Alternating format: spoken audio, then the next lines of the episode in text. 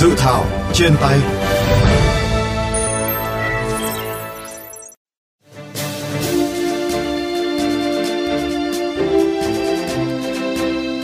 Thưa các bạn, dự thảo luật bảo vệ quyền lợi người tiêu dùng do Bộ Công Thương soạn thảo có 7 chương 80 điều, gồm những quy định chung, trách nhiệm của tổ chức cá nhân kinh doanh hàng hóa dịch vụ, giải quyết tranh chấp giữa người tiêu dùng và tổ chức cá nhân kinh doanh,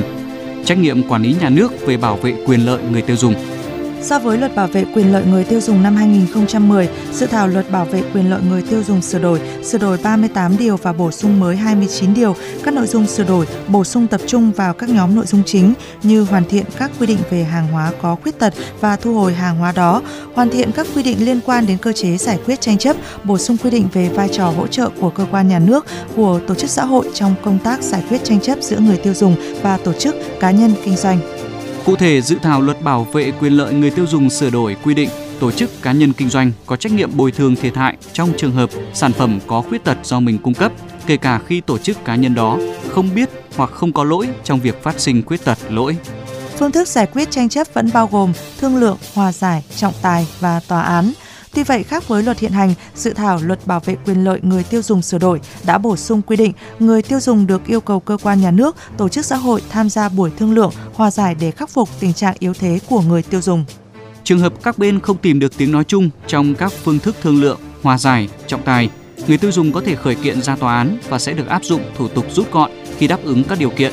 Cá nhân là người tiêu dùng khởi kiện, chứng cứ rõ ràng, giá trị giao dịch dưới 100 triệu đồng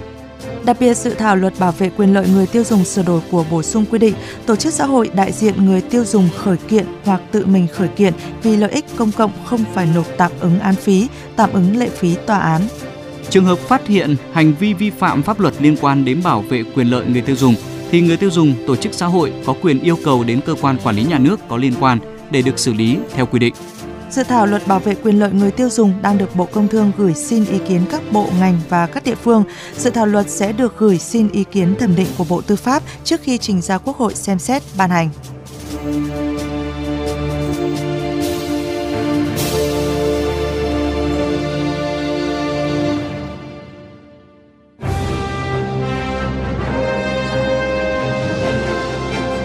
Tiếng nói lập pháp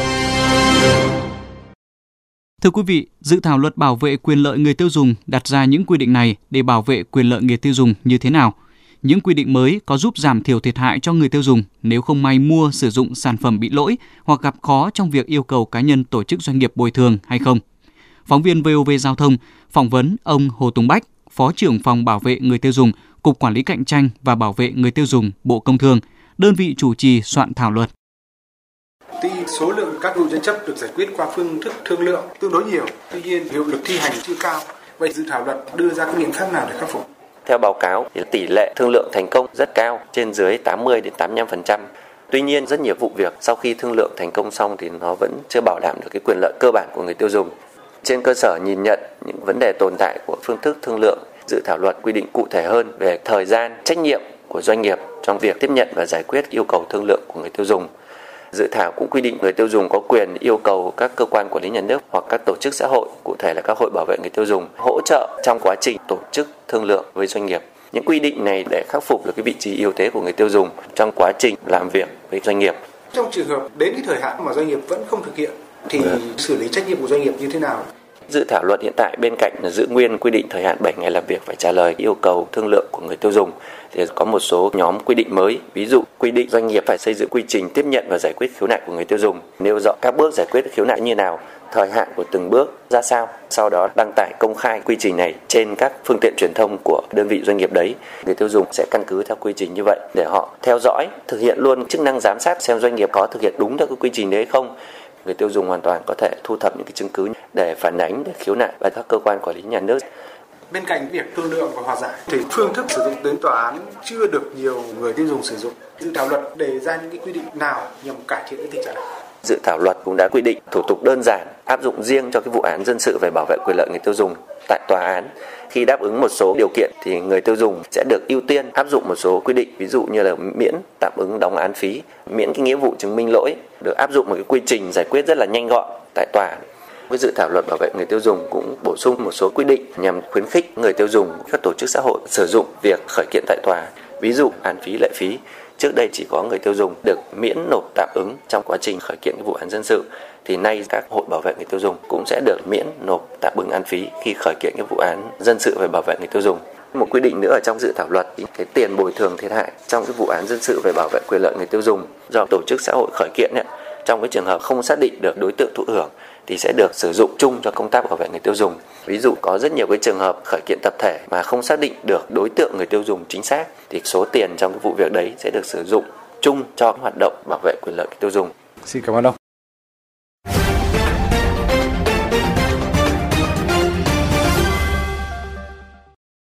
Thưa quý vị, những quy định mới tại dự thảo luật bảo vệ quyền lợi người tiêu dùng đã đáp ứng được nhu cầu bức thiết hiện nay. Những quy định mới tại dự thảo luật nếu được ban hành sẽ có những tác động xã hội như thế nào? Phóng viên VOV Giao thông đã phỏng vấn ông Đinh Xuân Thảo, nguyên viện trưởng Viện Nghiên cứu Lập pháp, Ủy ban Thường vụ Quốc hội.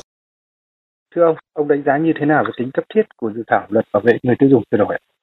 Trước hết về cơ sở pháp lý, sau khi luật hiện hành ra đời, đặc biệt là có hiến pháp 2013 và một loạt các luật khác có liên quan, nhất là bộ luật dân sự, bộ luật tố tụng dân sự, rồi một loạt các luật khác nữa. Trong đó thể hiện quyền con người, quyền công dân được tôn trọng, bảo vệ, bảo đảm thực hiện đối chiếu lại với quy định của luật hiện hành về bảo vệ quyền của những người tiêu dùng thì cũng còn nhiều bất cập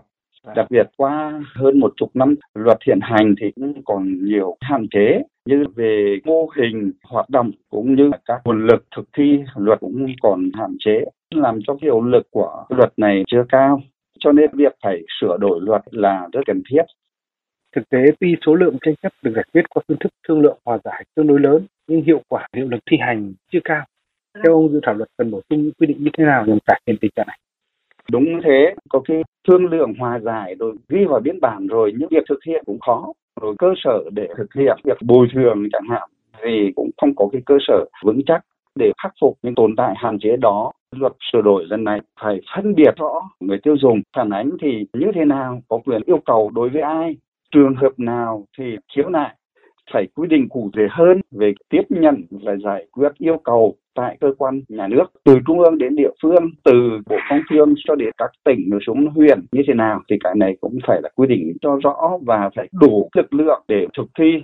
Chứ còn hiện nay cái mạng này cũng đang còn bỏ trống. Lâu nay dù có quy định nhưng việc sử dụng phương thức giải quyết khiếu nại tại tòa án chưa được nhiều người sử dụng. Theo ông thì dự thảo luật bảo vệ người tiêu dùng sửa đổi lần này cần quy định cụ thể những gì?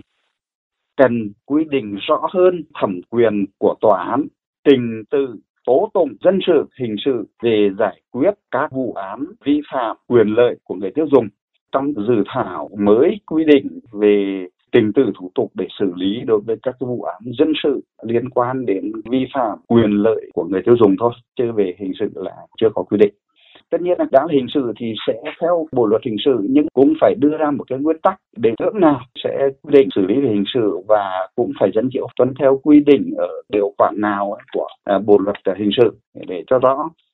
muốn người tiêu dùng dễ dàng tiếp cận và thực hiện bảo vệ quyền của người ta thì bản thân cái luật này cũng phải quy định cụ thể và các cái luật có liên quan về lĩnh vực này cũng phải quy định cụ thể, rõ ràng, đầy đủ hơn. Xin cảm ơn ông.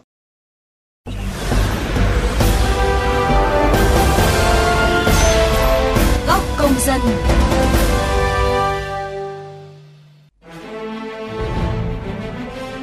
Thưa quý vị, chỉ riêng trong năm 2021, Cục Cạnh tranh và Bảo vệ người tiêu dùng đã tiếp nhận hơn 13.000 cuộc gọi phản ánh của người tiêu dùng, tăng 17,6% so với năm 2020.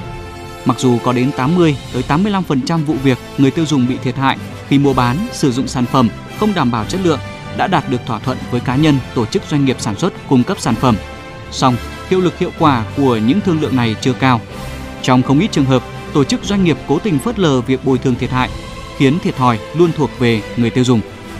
Dự thảo luật bảo vệ người tiêu dùng sửa đổi được cho là sẽ khắc phục được những bất cập này.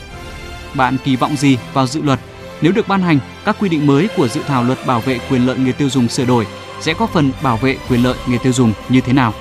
Mời các bạn cùng chia sẻ ý kiến, đóng góp cho dự thảo qua hotline 024 37 91 91 qua fanpage VOV Giao thông hoặc có thể đóng góp ý kiến trực tiếp trên cổng thông tin điện tử của Bộ Công Thương. Đừng quên đón nghe và tương tác với dự thảo trên tay lúc 15 giờ 30 đến 15 giờ 50 phút thứ hai và thứ tư hàng tuần trên FM 91 MHz, vovgiao thông.vn hoặc trên các nền tảng podcast dành cho di động Spotify, Apple Podcast và Google Podcast. Chương trình dự thảo trên tay hôm nay xin được khép lại tại đây.